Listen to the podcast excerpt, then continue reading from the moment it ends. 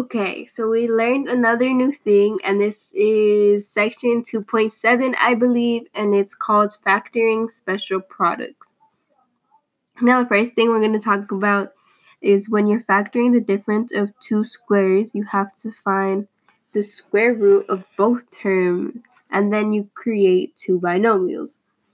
So let's say that you have a question like x squared minus 25 obviously you're going to factor it out. So what's x squared? It's 1x to the power of 2. So you are going to leave the negative sign in the middle and you're going to find what's the square root of 25. And obviously the square root is 5. So obviously 5 times 5 equals 25. So that's the square root. So minus parentheses 5 to the power of 2. Now this is going to lead to your two binomials that we were talking about. So you're going to use these to make 1x plus 5 times 1x minus 5. Now, this is just because there's no middle term and it only works when you're subtracting two perfect squares. So, if you had a number like x squared minus 13, you wouldn't be able to use it to factor it out. The next thing that we're to be talking about is when you're factoring perfect square trinomials. So you have to end up with just one binomial that will equal the middle term. And I'll explain to you a little bit what I mean by this. So let's say you have a question that's n squared plus 8n plus 16. So you're going to factor out just the a, which is n squared, and c, which is 16. So n to the power of 2 and then 4 to the power of 2. So you're going to use this to create just one binomial that's going to be to the power of 2. So n plus 4 to the power of 2. Now, what I meant by it has to equal to the middle term is let's say you're going to multiply n and 4, so that's 4n, and then multiply it with the 2 would equal 8n, which was the 8n in the middle term of the original problem. So, a note that I got from this was that the sign comes from the middle term.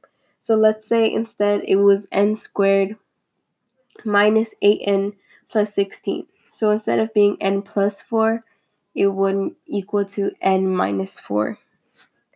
Now, the last thing that we're going to be talking about is when you're solving polynomial equations, you have to use inverse operations. Mm, factorial. So let's say you have a question like, I don't know. Uh, fuck. Okay, let me start this over real quick. So the last thing we're to be talking about, like I said, was how to solve a polynomial equation. So let's say that you had one n to the power of 2 plus 8n plus 16 equals 0. And we already know the factored form of this is going to be n plus 4 to the power of 2. So obviously that was the first thing we had to do to solve it is factor it out. And then we're going to equal to 0 and use inverse operations to find what 0 is. And in this case, it's going to be negative 4. Wait, yeah, negative 4. And another thing that I learned is when you're solving polynomial equations. Wait, no, no, no. I also learned that, yeah, I also learned when you're learning to solve polynomial equations that have fractions, you first have to take out the denominators, factor out, and then use inverse operations. And I'm really not going to explain this anymore because I'm sick, my throat hurts, I'm going to lose my voice, so I don't feel like explaining it.